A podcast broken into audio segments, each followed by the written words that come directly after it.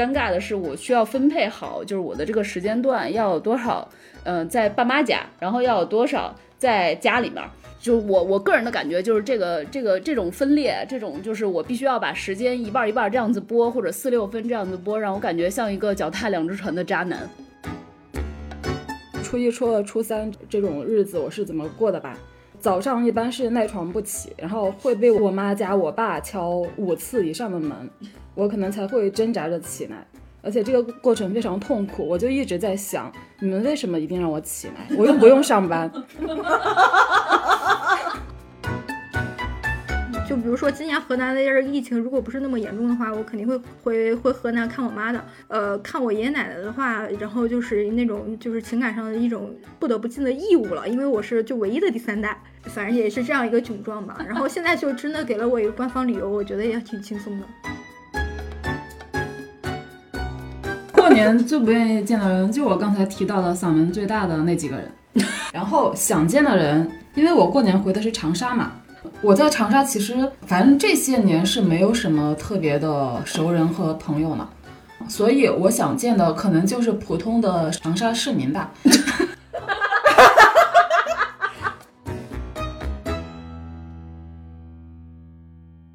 欢迎大家收听本期不爱学习，我是舒阳，我是小坡，我是小天。我们这档播客相信教育要回归人的本身，才能帮助每一个人面对不确定的未来。我们会用满满的好奇心去探讨当下有意义的教育议题，去观察和分享当下最有趣的教育实践。春节从一个传统节日演变成了一个集体灾难时间。作为在外工作的我，最怕的就是每年的年关，因为这个时候需要回家面对自己的原生家庭。相信很多朋友跟我一样，每逢春节就要回去面对这个让空气凝结的交谈，面对彼此看不顺眼的生活习惯，面对三姑六婆的社交牛叉症，面对叹气。面对唠叨，面对盘问，如果这个世界上没有年，那该多好呀！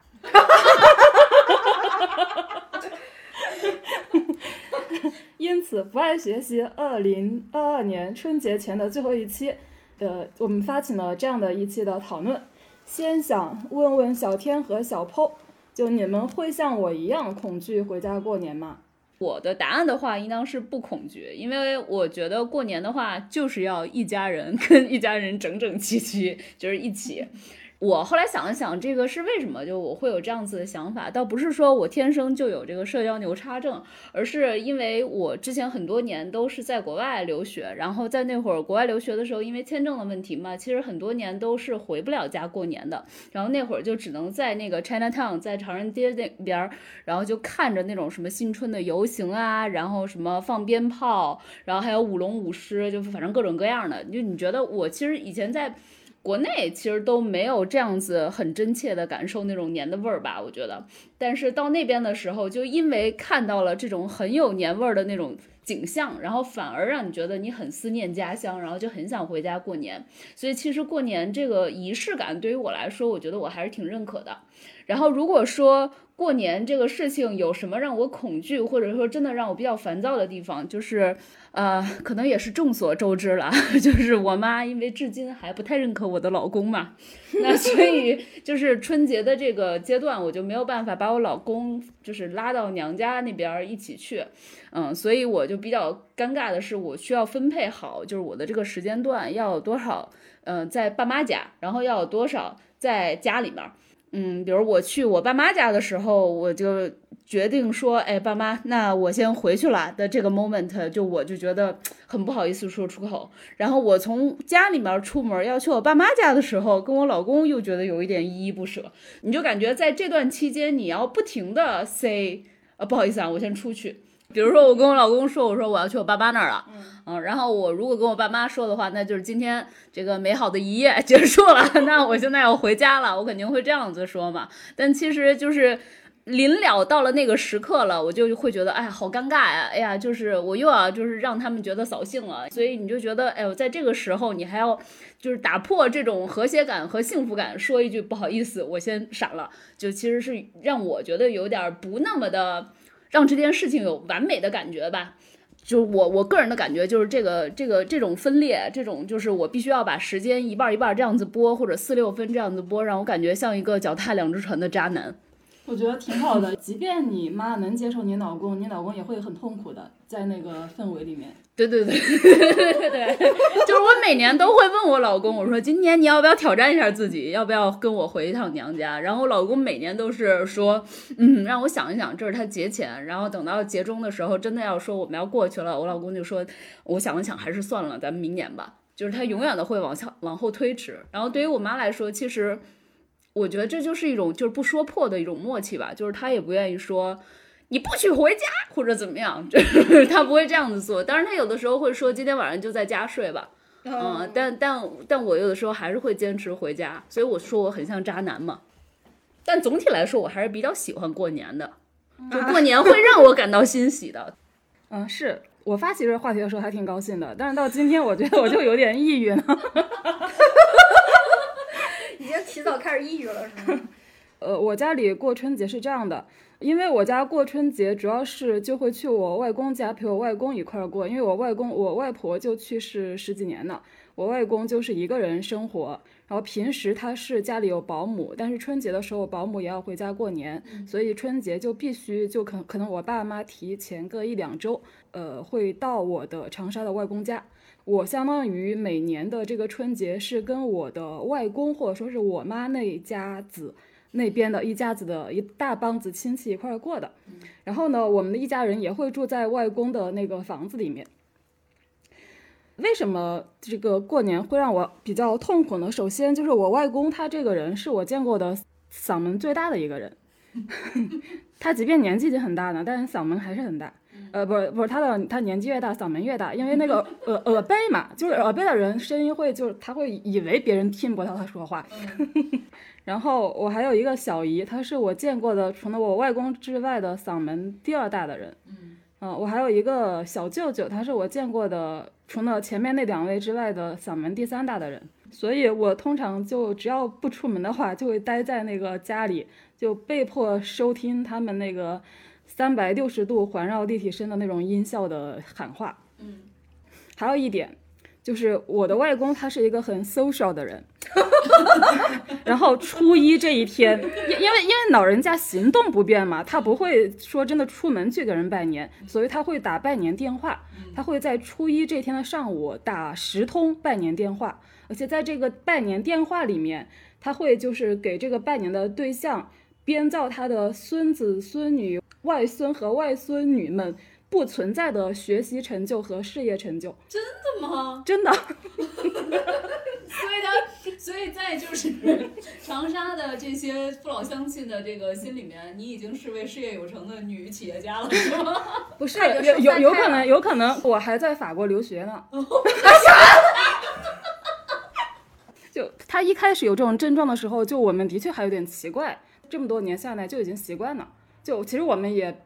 没有太分清楚他到底是记错呢，还是他幻想，幻想，还是他无所谓，他就是想说，什么鬼？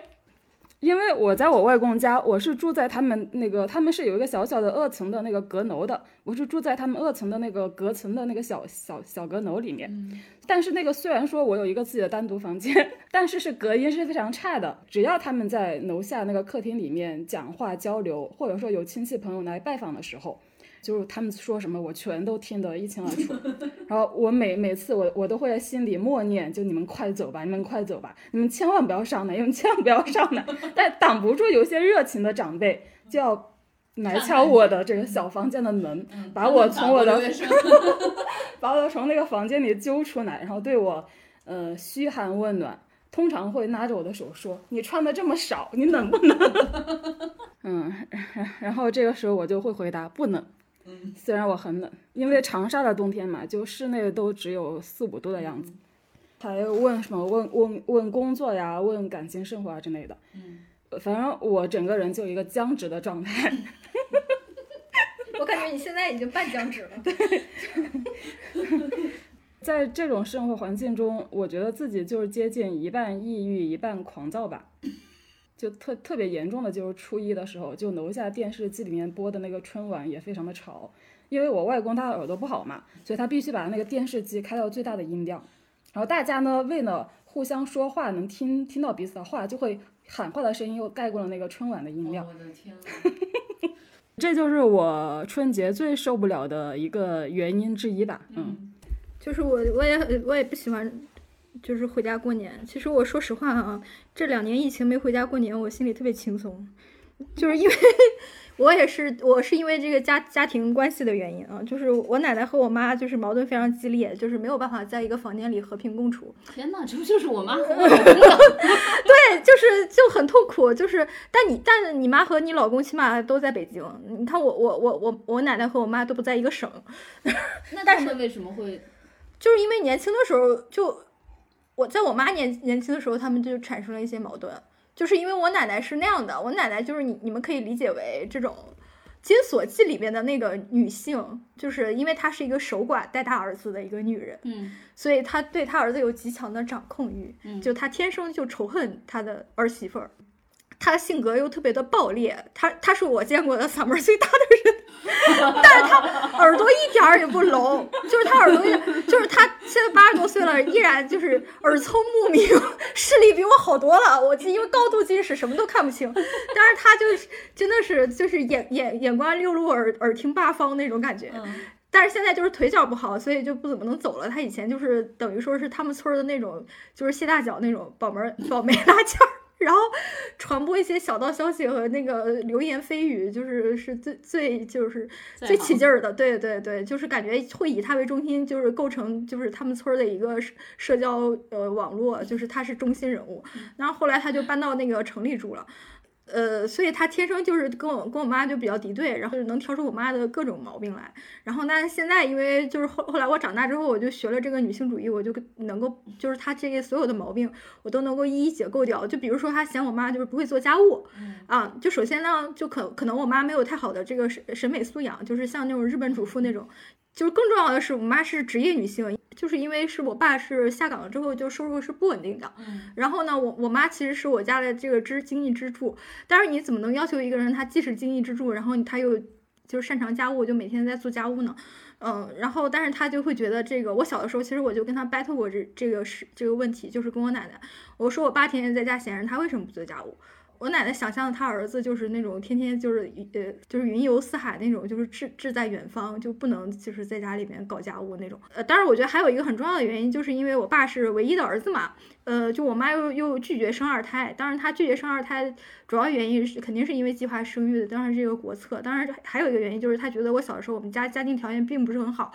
就怎么能生老二呢？然后还有更重要的原因就是我爸已经失业了，他如果再生二胎的话，他肯定作为国企员工是会被开除的。然后说到时候我们一家四口难道是要到街上去喝风吗？我竟然就是小的时候我还听过我奶奶就是撺掇我爸跟我妈离婚，然后在外边找再找一个，然后再生个儿子，就这种，就是为了家里的继承。那过年的时候呢？过年的时候就是就变成了，就从我上大学开始，我就要么就今年在这儿过，然后明年那儿在那儿过。如果要两边兼顾过的话，就要跨省两边跑，然后就很烦。所以现在这两年就因为有了疫情，然后我就哪也不去了，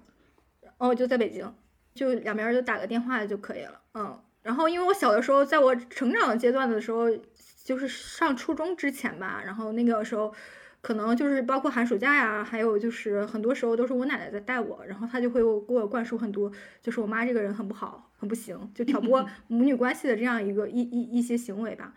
所以当时我我也就是有一些就是呃可能伤害我妈感情的一些一语言或者说一些做法，然后但是我长大了之后我就觉得这个我妈我奶奶也是挺病态的一种思维吧。所以现在就是怎么说呢？我如果说是过年的话，我肯定在情感上更想跟我妈在一起。就比如说今年河南的这个疫情，如果不是那么严重的话，我肯定会回回河南看我妈的。但是说如果说是呃看我爷爷奶奶的话，然后就是那种就是情感上的一种，或者说血缘上的一种不得不尽的义务了，因为我是就唯一的第三代啊，就我一个孙女儿，反正也是这样一个窘状吧。然后现在就真的给了我一个官方理由，我觉得也挺轻松的。其实我也会想各种理由就不回家过年，就比如说我本本来今天是要去做核酸检测的，但是我去的那个公立医院告诉我要四十八小时才能拿到一个纸质的检测报告，还不能就同步健康宝，所以就是啊因为四十八小时后我就要上那个高铁了嘛。我当时在想，我是不是能够以这个理由不回家？好，好，下一个问题是，大家可以详细描述一下自己过过年期间一天是怎么过的。那我就非常的典型了。我前两天会看春晚，就是 经常听到你们家楼下传来的那个晚会的声音，对，然后还会在微信群里面抢红包，也会和一家人一起吃饭。不过跟一家人一起吃饭这件事情，因为我们的大家子其实已经没有奶奶和爷爷那辈儿在了，嗯，所以其实就主要是。呃，妈妈，然后舅舅，然后二姨、三姨这样子的辈儿，没有以前那种就是姥姥做一大桌子饭，然后一大家子的人一起吃饭那种感觉。现在可能更多的就是看哪哪两家子有空，然后嗯找个地儿一起吃饭，或者就是谁说我要做个饭，然后其他人过来吃。然后除了刚才说的那几项活动的话，我后面就基本上是自己干自己的事儿了。然后我把它当做一个比较大块的一个时间段，就是主要是因为北方还是比较冷嘛，所以我也不愿意出屋。嗯，就一般来说就是看书、看电影儿。呃，因为看电影也是很近，就在我们家小区的后面就有一个永辉超市，永辉超市里 就有一个电影院。我好像说的太细了。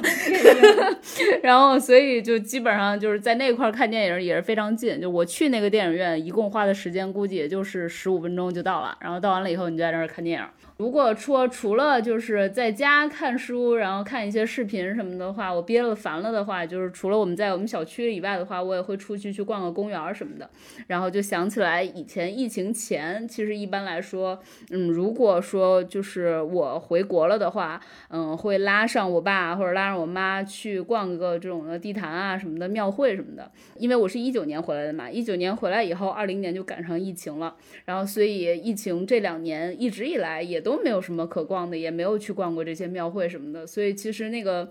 以前那种古早意义上的那种庙会生发出来的那种年的感觉也比较少了，所以我就更多的是自觉在家做好隔离，不给国家添麻烦。然后在春节期间，因为我在家比较闲适吧，所以我个人是认为在这个期间，因为有大块的时间嘛，时间利用率其实是非常高的。就我记得我二零年的那次，我春节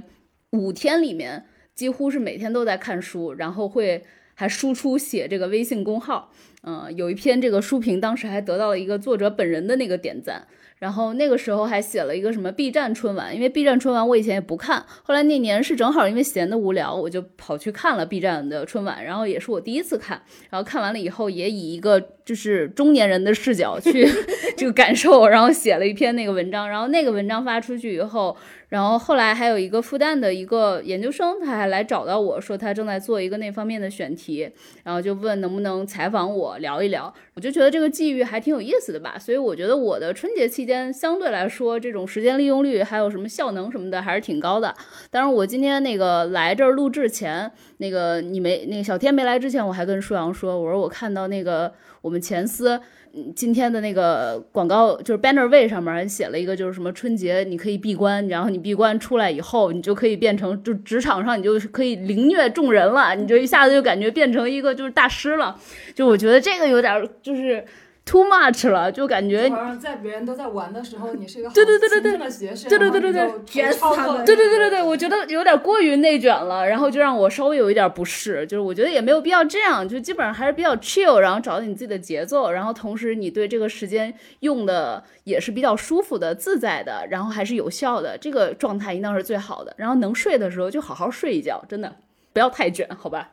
我在年纪还比较小的时候，也跟小 PO 一样，觉得我要利用好这个春假这么长的一段的时间，做点什么有意义的事情。但我后来总结出来呢，因为我是习惯性的这一段抑郁、狂躁、低迷嘛，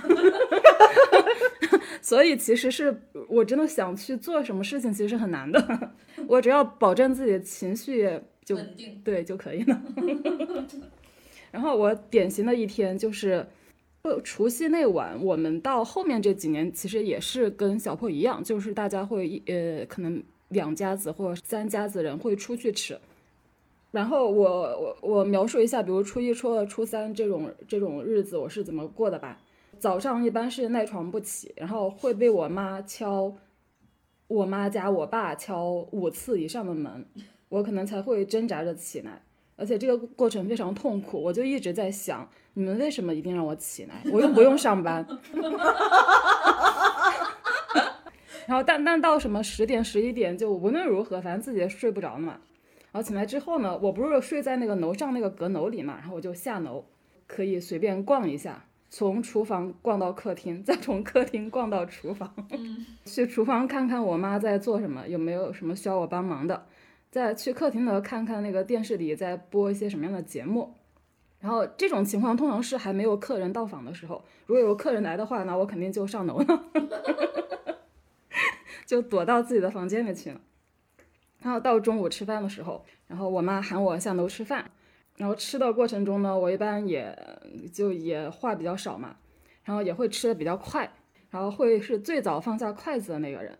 然后当我放下筷子那一刻，我就知道有人一定会说：“你为什么吃这么少？” 然后我就会进行一场辩论。好窒息呀！我就会证明我已经吃了很多了，比如我这个餐盘里面的那个 骨头已经有这么多了。哎，真的是。有可能，有可能是初一下午就会开始，或者是初二就会开始，跟着我爸妈去长沙的他们的一些社会关系那里去拜年。因为我在长沙，我我也有没没有什么联系的朋友，其实我也可以选择不去，但我不去的话，我也没有其他地方去，所以还不如跟着他们去。嗯，如果没有这种外出的安排的话，那我基本上就在自己的房间里窝着，然后上网，就不管是刷剧也好看书也好，还是刷社交网络也好。就大家可以想象，就在过过年那种呃信息又很多嘛，什么春晚啊，大家吐槽春晚呀，或者又出了一个什么负面新闻呀，就是反正我觉得春晚那个那个那个时间这个阶段里面，其实网络上大家的情绪也是非常的那个流动的，其实大家的情绪也是比较容易被搅动的，所以呢，可能是生活中的这种憋屈。加网上的情绪这种一个合力吧，就是会让我在春节这段期间，我的情绪状态也会非常的不好。然后呃，我还有一个观察，就好像是就是春节期间也会也会是很多 A P P 的那个什么日活数据一个小高峰的时候。我觉得这可能也跟大量年轻人的这个郁闷呃无处发泄有关吧。嗯嗯，我觉得也就好像是吃饭，然后对吃一天零食。然后就长肥，然后别人问你怎么吃这么多，对我吃的是挺多的。对我，我就还想说的一点就是，我觉得就是家里面真的，我觉得太可笑了。对，就是我觉得是在我上大学之前，基本上就是就是亲戚对你的关注就是学业嘛。但是我上了大学，就是我第一个国庆节回来，你想我刚才。那才上大学一个来月吧，我之后就发现，就是自从我上了大学之后，就是他们对我 PUA 的那个点就转移到了你的外外形和你的身材，然后我就觉得特别的可笑。我现在回忆这件事情，然后他们就觉得，因为我刚上大学就换了，就换了一个就离我家很远的，就一一一千多公里的地方生活嘛，然后就他们就觉得我皮肤非常差。长了很多痘，还有就是，因为我以前就是非常瘦嘛，就是，但是我到了东北之后，我也不知道他是他那个水土太养人了还是怎么样，但是其实我那一个多月，我根本就是想家想的都没怎么吃过饭，对对，然后但是就就就就就疯狂的胖了，对，所有人都能肉眼可见的我胖了，然后就开始说我太胖了，然后说我不能再吃了，然后说我再吃就，呃，就就就肥的不行了，就根本找不着对象了，什么什么，就就变成这种。还有就是我从读研研一吧，然后那会儿才二十三，他们就开始让我找对象，就是亲戚就舅什么的就开始让我找对象。我说哪有人二十三就找对象呢？就要考虑结婚这件事情呢？结果表姐来一句，人家二十三都两个孩子了。然后我说，呃，你就拿这那样那些人跟我比吗？然后我心想，我还没有接受完教育呢，还没有正式踏入社会呢，为什么就开始给我催这件事情呢？然后但是现在他们可能已经觉得我我已经是。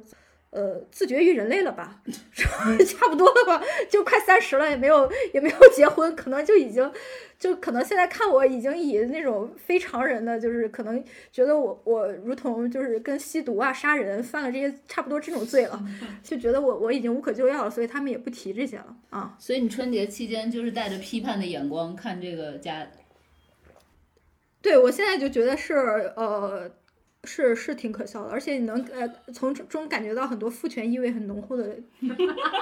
是啊，那你干什么呢？就跟他们吵架吗？我不吵架呀，我观察呀。一边吃零食一边观察。你比如说那混的好的那些亲戚，他们都在炫富啊，都在就是我，因为我也有亲戚他在那个广州什么开了什么化妆品厂嘛。嗯。然后，但是其实就是那些。呃，化学什么香精兑一兑吧，然后就是就拿出来卖，但是可以赚的盆满钵满，就算是随着那种改开初期那种很荒蛮野蛮发展的时期，能赚到第不知道多少桶金的那种那样的。然后呢，因为我爸不是还是个大学生嘛，就他就会做一些很隐晦的拉踩和和这个鄙夷吧，就类似于这种。就是你能看到这个世间万象，因为我两年没回家，我现在已经不知道他们怎么评价我了。我猜测应该是觉得我自绝于人类了，所以但是我也无所谓。还有就是对待老人的态度，我也能够做一个对比，就是不不管是我妈这边还是我爸那边，其实他们对待老人的态度，我觉得都是不健康的。呃，我妈那边就是可能是因为老人的性格的懦弱，或者说因为老人他自己的经济实力并没有那么强，所以说他可能给予不了孩子太多的物质支持。呃，包括他们后来，我我我外公养老那个房子也是我舅买的嘛，然后所以说能够感觉到他们在家庭里面没有太多的话语权，然然后就是他们就是不怎么被子女所尊重的，就是他们的那个意见，就比如说他们如果说什么话就会被打断，或者说就会被很不耐烦的，就是说哎呀呀你别说了就这种。其实我觉得他们我外公外婆后来我就觉得他们到老年应该是很孤寂的啊，因为觉得他们的子女并不是。很想跟他们待在一起，而且就是他们的情绪和他们的一些观点也也也没有人倾听，也没有人去可以去共情。然后我爷爷奶奶这边，然后我奶奶因为她极强的这个操操控性，她就是类似于一个暴君嘛，没有人敢反抗，就是感觉子女只能唯唯诺诺的，就是去顺从。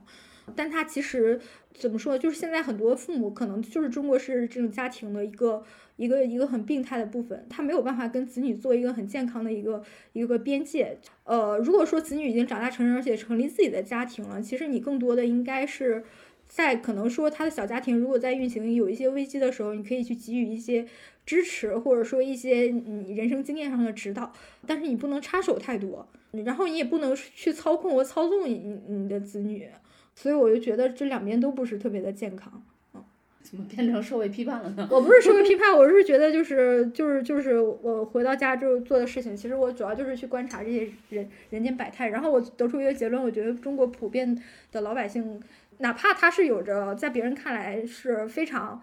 就正常的社会关系，其实在我看来，绝大部分人是孤独的，而且并不幸福。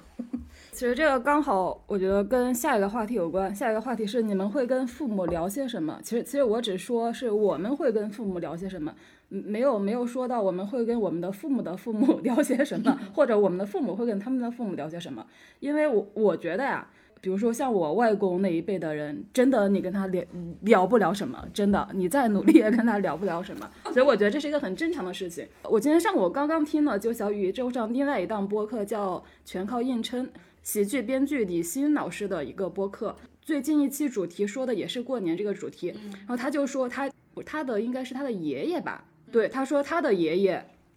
就是已经有点老年痴呆了。然后他过年回家，唯一想做的一件事情就是给把他爷爷送到心理咨询师那儿去，让他爷爷跟着心理咨询师说话，不要跟他说话。我觉得可能我对我的外公也是这种态度吧。啊，所以，我我们还是聊，我们会跟我们自己的父母聊聊些什么吧。小 PO 呢？我算看出来了，只有我是正常的，这可能是我的不正常。就是我会聊工作中的小快乐啊，然后还有一些不快乐啊，然后也会跟我爸妈聊一些亲戚的事儿啊，还有就是聊一些自己的身体吧，身体的状况，就是健不健康什么的。因为我妈其实退休下来已经有一段时间了，然后她尤其是退休之后啊，就是退休之前其实也就那样，但是退休之后是更甚之，就是他那个工作实现的那种的价值感，其实是很难实现出来的，很难激发出来的。然后再加上他一直都是家里面的老大嘛，所以我认为他的很多的这种的人生的价值都会体现在他给家里面人出主意，然后或者是忙到一些事儿。嗯，比如说要在哪儿看房啊，那个亲戚什么的要呃拜托谁去弄个事儿啊，嗯，然后另外一个很重要的一点就是他因为酷爱中医嘛，然后所以他就会给家里面人找一些方子，或者推荐家里面人去看一些他那种亲测不错，就是已经就是拜访了好几次的那个医生，然后带着携家带口，就是他非常。这个牛叉的事件就是带了我们家可能九个人吧，还是多少个人，就是一起去看了一个中医。然后那个医生就是看到他们乌乌泱泱一堆人进来了，然后我妈就说：“那个医生，我们家就是我看完您以后，我就告诉我们家人说您看的特别好，您给我们一一号号脉吧。”然后说他们九个人就乌乌泱泱的，就一直都让那个医生给他号脉，然后看病什么的。总而言之，就是他对这些事情，他可以感觉到自己是有价值的，然后是有成就的。那所以我就会，嗯，想让我妈妈也变得开心一点，让她觉得自己是被需要的，然后是幸福的吧。嗯，所以我就反正自己，毕竟我们也这个年年过三十了嘛，就是身体机能方面也出了一些小小的状况和问题。真的，所以但凡有一些什么。嗯，哪儿疼啊，或者哪儿酸呐，或者怎么着，就其实都会有嘛。就就可能小天你过于健康了吧，就是营养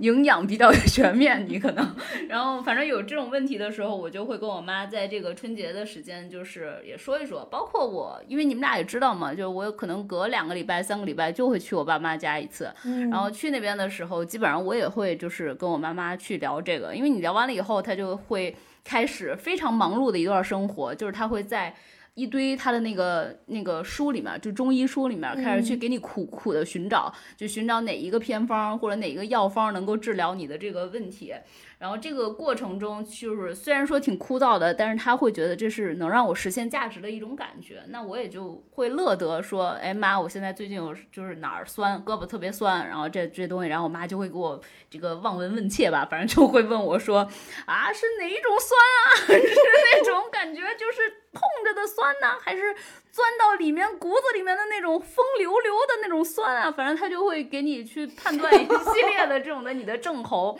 然后这样子不就可以把这个时间给充裕起来了吗？这样子你们的谈话过程中，这个时间你又不用太担心，然后你也不用说太多话，只要他问你的时候，你就跟他说点什么就行了。就是这这样子的话，我觉得他会比较快乐。然后包括如果工作上遇到什么就是困难啊，或者最近有点烦啊什么的，当然大的烦心事我不会说太多，但比如说小的一些，我自己其实已经有一定主意了的，或者有一定想法了，我会去跟我妈分享。然后我妈这个时候可能就是以一个，呃，自己虽然可能学术造诣不高，但是她阅览人间事，然后就觉得就是情商非常高的这种的老江湖的一个那个的态度吧，或者那种姿态。然后来跟我分享说，哎，你看这个其实人心莫测吧。然后或者说什么，就是你看这种事情你就应当怎么怎么说。然后你看妈妈多会来事儿，就反正他会经常这样子再给我一些人生的建议。我我甚至怀疑，就是他可能也知道我不一定会去采用这些东西，但是我会觉得我们当时在聊天的那个氛围也好，或者说我给他的那种反馈也好，就是他会比较受用，然后让我就觉得说，OK，那对于春节来说，或者对于任何一个跟父母相聚。的日子来说，就只要让他快乐，那我就快乐。是，我觉得小 POS 跟他妈妈应该一定程度上还是能够在一些层面上进行交流的。嗯，但我觉得我妈，我跟我妈能够交流的那个层面可能是非常非常狭窄的。我举一个例子，就是不是见面沟通的例子，是我们在微信上沟通的例子，大家可能就明白了。就在不久前，就我妈之前给我寄了一些就她自己做的一些小食品。然后呢，有一次我下厨的时候，我就用了他的那那个小食品，自己原创了一种汤，就煮了一个汤。煮了之后，因为我觉得那个卖相还不错，就拍了一张照片发给他，想让他高兴高兴，看看就他记得这个食物被我如此用心的对待。嗯，那个照片发了出去，他就回了一句：“你晚上就吃这么一点东西。”他们真的很关心你的食量。然后我就什么都不想说了。所以我会跟他们，就我可能会稍微主动跟他们聊的，就是非常生活上的具体的一些事情和需求。比方说，可能我看到他的那个手机就太太旧了，就是那个运行速度也很慢，然后我就会劝他就是买个新手机，然后或者就劝他换一个其他什么东西，或者说给给他给他推荐一个什么他们能用得上的 app。就或者其他什么，反正我觉得他们可能能用得上的商品，就跟他们商量，这个我给你买，然后怎么用。反正我觉得可能我会更多的是沟通这方面的一些生活上的事情。嗯，工作啊，其他的话题我基本上是采取回避的态度，就他们主动问我也会回避，因为我觉得完完全没法聊下去。真的，父母问你工作上的事情，真的这个话是说不通的。就我想起我的某个前司，当时有个同事，他已经是在那家公司做到某某总监的一个职位呢。但他有一次跟我们聊天说，他爸妈始终不知道他到底是干什么工作的，一直觉得他是不是进了一个传销组织。他说的的确挺有代表性的。我老公也不知道我是做什么的。我觉得这个应该挺正常的，就是他们也无法理解这个。然后，然后我还想起，就应该是大前年的时候，就曾经某个 A P P 上，就人有那个他们发起过一个话题，就过年回家如何向父母解释你的工作。但他们引导的那个方向，就把自己的工作的意义描绘得很具体，并且描绘得很高大上。嗯，然后就让父母觉得自己的孩子是是是那个社会栋梁的感觉。但我觉得这个真的很不实用。对绝大部分的人，普普通通的职业的人是很不实用的，因为我们都没法把把自己说成是社会栋梁，说不出口。我我把自己往这方面说呀，对呀，我就是 对我就是每次都是这样。嗯嗯，反正我觉得那种就是不管我的孩子是做什么的，我都会觉得他很牛叉。这样的父母是少之又少的。大部分人的工作就是为老板打工而已，但这个打工的内容呢，其实又挺复杂的，可能不是他们能够理解的。要然后要编谎呢，这也很难编圆，因为他们还会追问。我你问你外公啊？你外公不是就是把你们的就是每年都有新的成就吗？那我不能让我爸妈觉得上面上面的人已经已经 疯了，然后下面人也疯了。而且就是到今年，就我连为为老板打工都不是呢，成为了一个自由职业者。那我要向他们解释我是怎么个自由职业法。就国家缺什么你就给补什么吗？你说的有道理，那就这句话吧。嗯，那你就是得说你现在是在代孕。我能理解，就站在我父母的角度，会觉得我好像在刻意回避自己的工作上的这些话题。嗯，但但我觉得这也是没有办法的事情。就是那你觉得他们想跟你聊吗？哦，肯定是想的呀。嗯，就他们变变着法子。迂回的会问他们的迂回，我肯定一眼就是看透的。然后我就在想，你们迂回吧，你你们迂回也问不到。大概五六年前，就有一次，就也是春节，一大家子人在吃饭的时候，就我爸可能喝多了，就他们他说了一句话，就我觉得可能还比较伤人。就他跟他的那个同辈人说，他说他觉得他自己在养育孩子这件事情上比较失败。就意思就是说，他觉得他的两个女儿比较失败，就我还有一个姐姐，嗯，然后呢，当时在场的人肯定是打圆场嘛，就是反驳他嘛，但这种场怎么可能圆圆得过来嘛？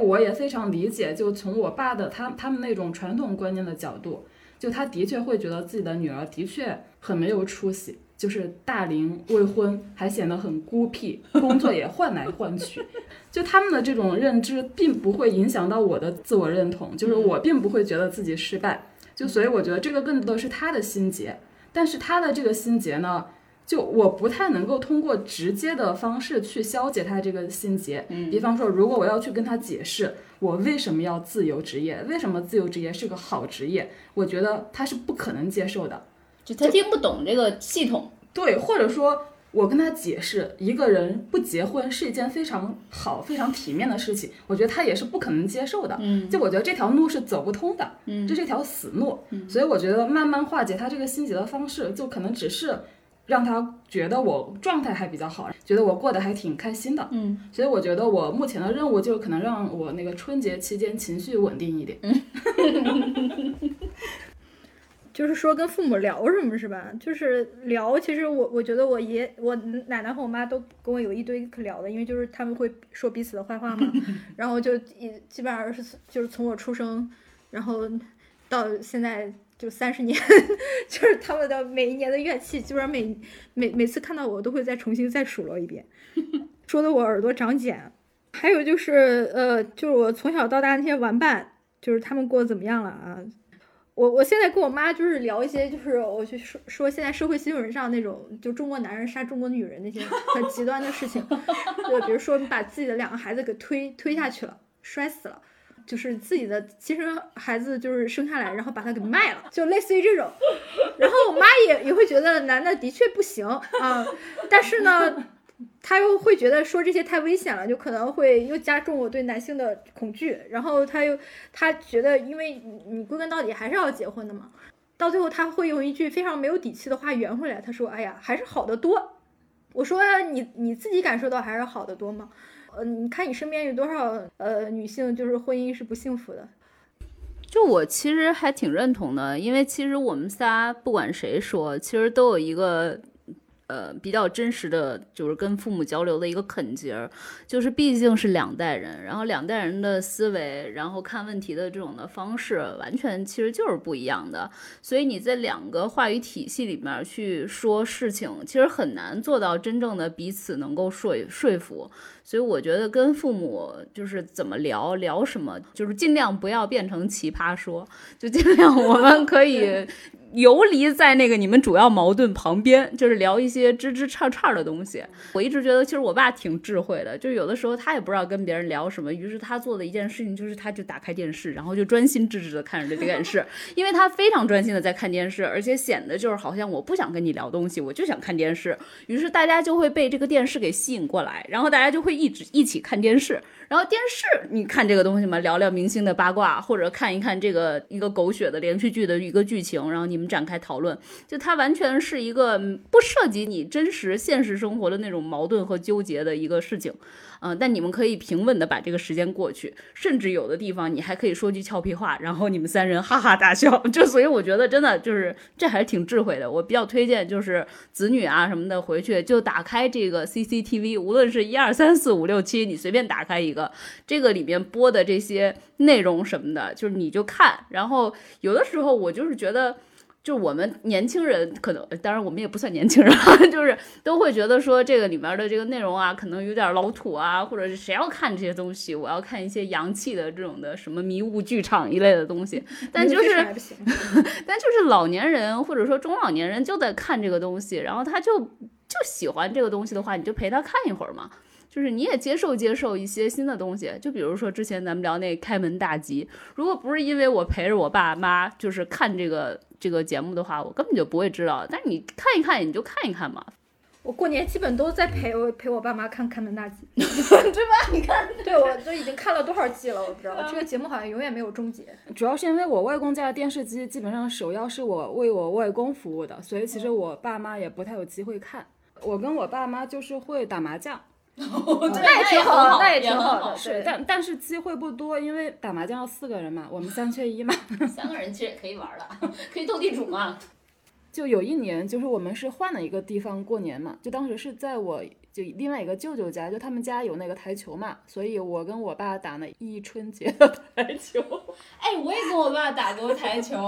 我觉得打台球也不错呀。对，就挺不错的，我都觉得。嗯。就我还可以愉快的跟我爸打台球，只要我们不聊我们的工作，我跟我爸是很愉快的。可能还是因为冬天太冷。是。什 么都可以归咎南方冬天。对，我觉得保持一个就是愉悦的心情，然后保持一个和睦的氛围，非常重要的一点就是一定要穿衣，然后一定要保暖。就是，但是南方的冬天是很冷的。对，就是一冷，你真的是会有一点对世界就是那种恶意，然后还有那种暴躁，你就会被激发出来。所以我每天早上被我爸妈喊着起床的时候，就，呃，南方就那个被窝里是最暖和的嘛。嗯，是。然后我就特别的烦躁。可以理解。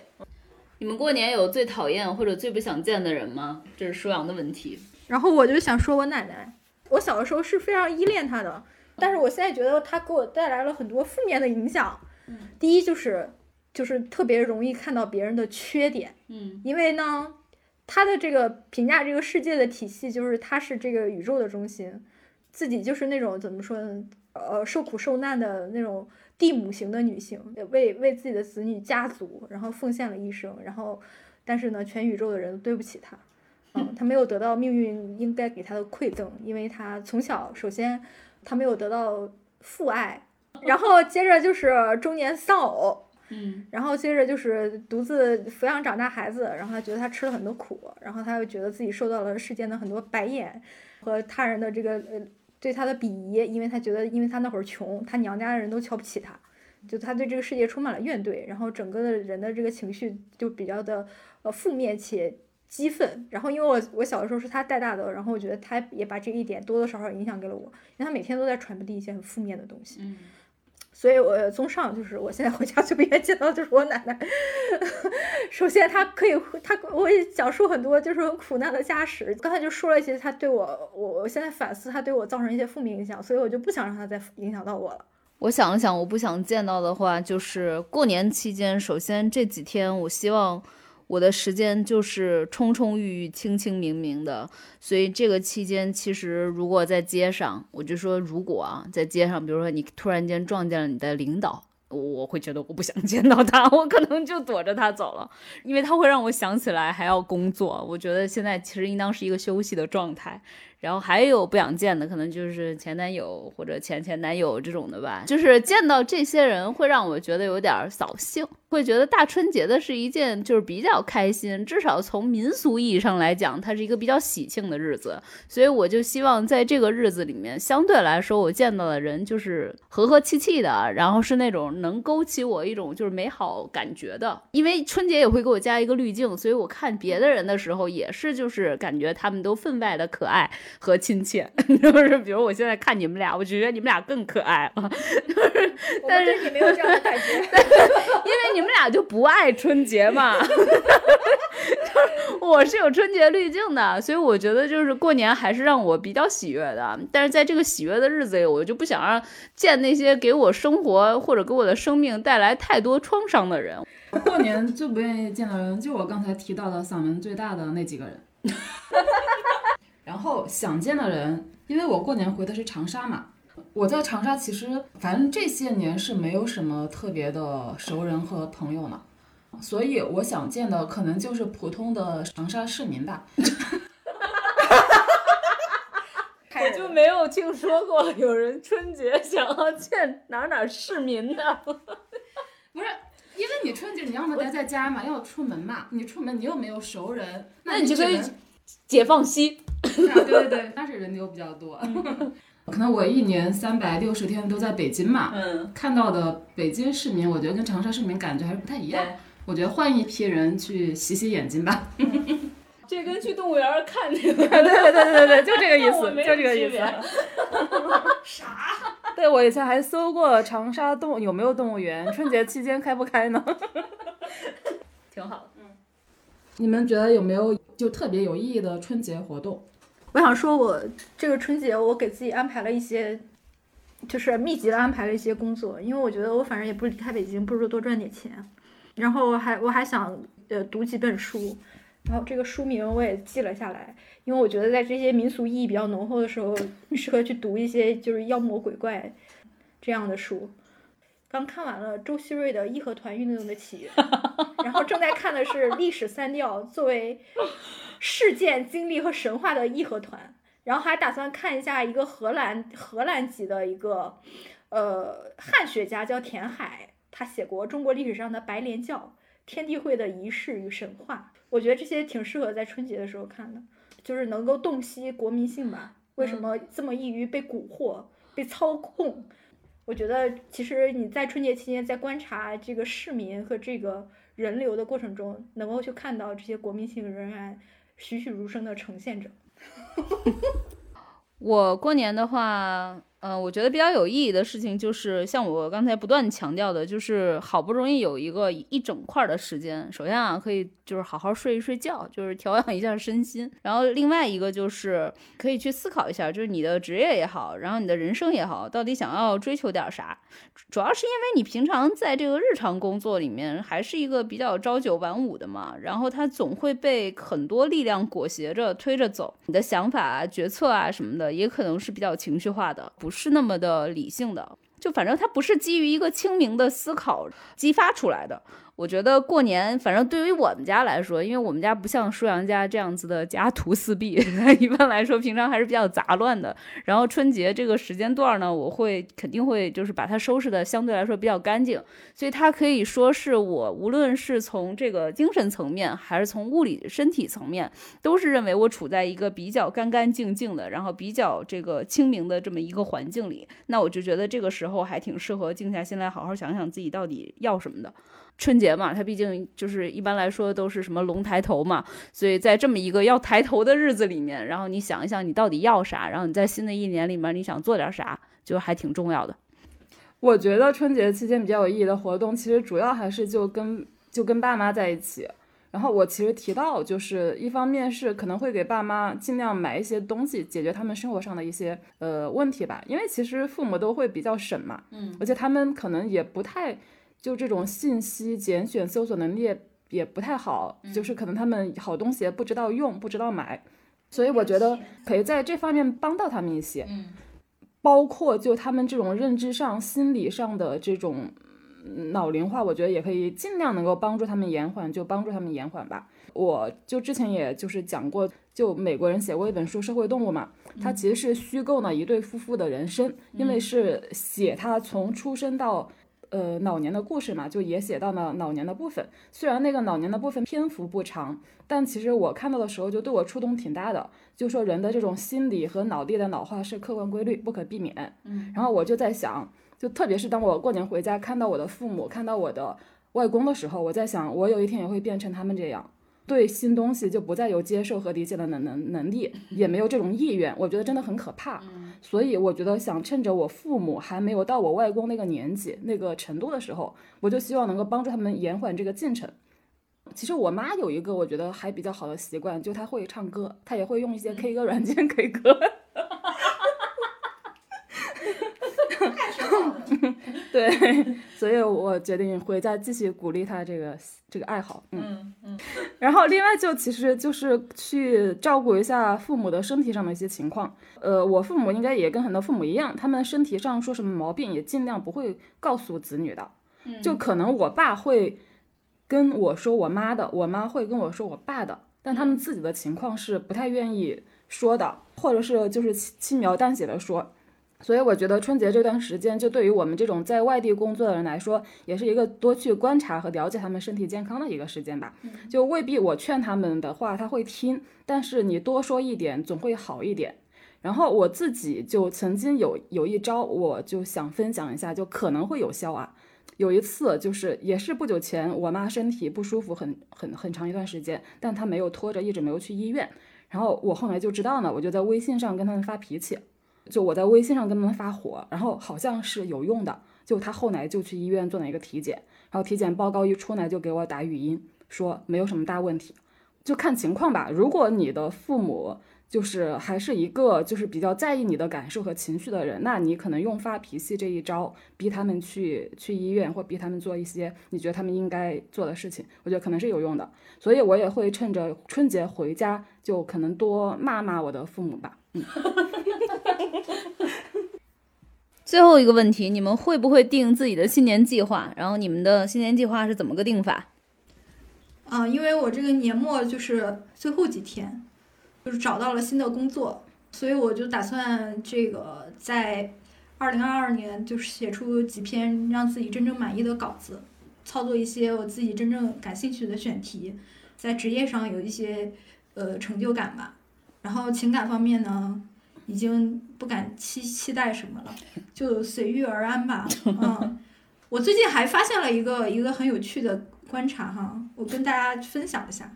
就是我发现哈，可能靠谱的男性和女性的比例就是非常失衡。所以说，呃，我你最近才发现的吗？我我确定，我我我我我确我我想说，就并不是说。呃，没有什么好好好男人啊，可能那些就是比较温柔体贴的，然后呃谈吐良好的，受过良好教育的，他都不会留选择你，他都不会留到大三以后，然后再由异性去选择，他可能在大三前就被预定了。因为我最近刷豆瓣嘛，我看看见越来越多女生有这个困境。就比如说，我们就等到三十，可能我们还是很优秀的女性，但是已经没有三十岁跟你同龄的优秀的男性，而且还单着。然后，所以我现在觉得可能真的只能赶第二波了，就是五十岁那一波。嗯。我刚才说了，我一般来说就是会趁春节的这个一整块的时间来好好想一想我要什么，所以我的新年计划还没有想出来。但我现在去想的话，我就觉得我今年非常想回归运动的状态。我已经很久没运动了，就是基本上回国了以后，虽然偶尔的可能动一动，但是确实不是像以前在那个美国那会儿，就是一周可能要运动四到五次。然后我会觉得。嗯，我现在的状态也需要做一个比较大的转变吧，所以运动可能能够启动这一系列后面的这个呃转变。呃，因为这个话题之所以提这个话题，因为这个好像是每个人都会说的嘛。但其实我真的从来没有定过什么新年计划，因为其实我是一个从来不考虑一周以后的事情的人。之前我是说我是一个从来不考虑三天以后事情的人，现在改到了一周，就说明我的计划性又强了一点。就我都属于那种有的事情先做，然后走一步看一步。嗯，然后因为我觉得不确定的事情也根本无法计划嘛。嗯，但如果把计划这两个词呃换成期待的话，那我觉得肯定还是有的。就是我二零二二年的期待，就成为一个有尊严的自由职业者，或者说有尊严的乙方，有尊严的内容服务乙方。啊，这个尊严具具象一点的话，就是一方面肯定是体现体体现在需求方对你的认可和尊重上，另一方面也体现在这个收费水平上。就不管是按时薪还是按什么，就比方假设说我现在的时薪是两百块钱一小时的话，那我觉得我一年后我的时薪应该是要翻倍是至少的。就这是我的一个期待。对我还想分享一个我的计划，就是，呃，我准备走入实体经济。我想拿我们的那个，大家可以看到那个不爱学习的这个 logo，我想做这个大概五百个帆布包，先从这个做起，因为好像似乎大家买帆布包是最觉得性价比高的，就是他觉得买完了以后，在很多场合都会用到。这是我从这个摆摊儿啊、做集市啊的时候总结出来的经验。你其他的什么贴纸，当然也卖的不错了，但是就贴纸没有帆布包给大家的那种，就因为你贴纸你可能用一下你就不会再用了嘛，但帆布包你会不断的用，这也是一种视觉锤，一锤一锤的砸进我们潜在的以后可能的这些这个听友里。嗯，所以我准备进入这个实体经济。如果我们的听友们想要这个购买我的这个。帆布包的话，欢迎来垂询我。嗯，对。好，这期播客咱们就先聊到这儿。听友们如果还嫌不过瘾，可以在评论区留下你的问题，或者关注我们的微信号“不爱学习 Pod P O D” 那个 Pod，加入我们的听友群，更多的讨论在我们活跃的听友群里。再见。再见，祝大家新年快乐。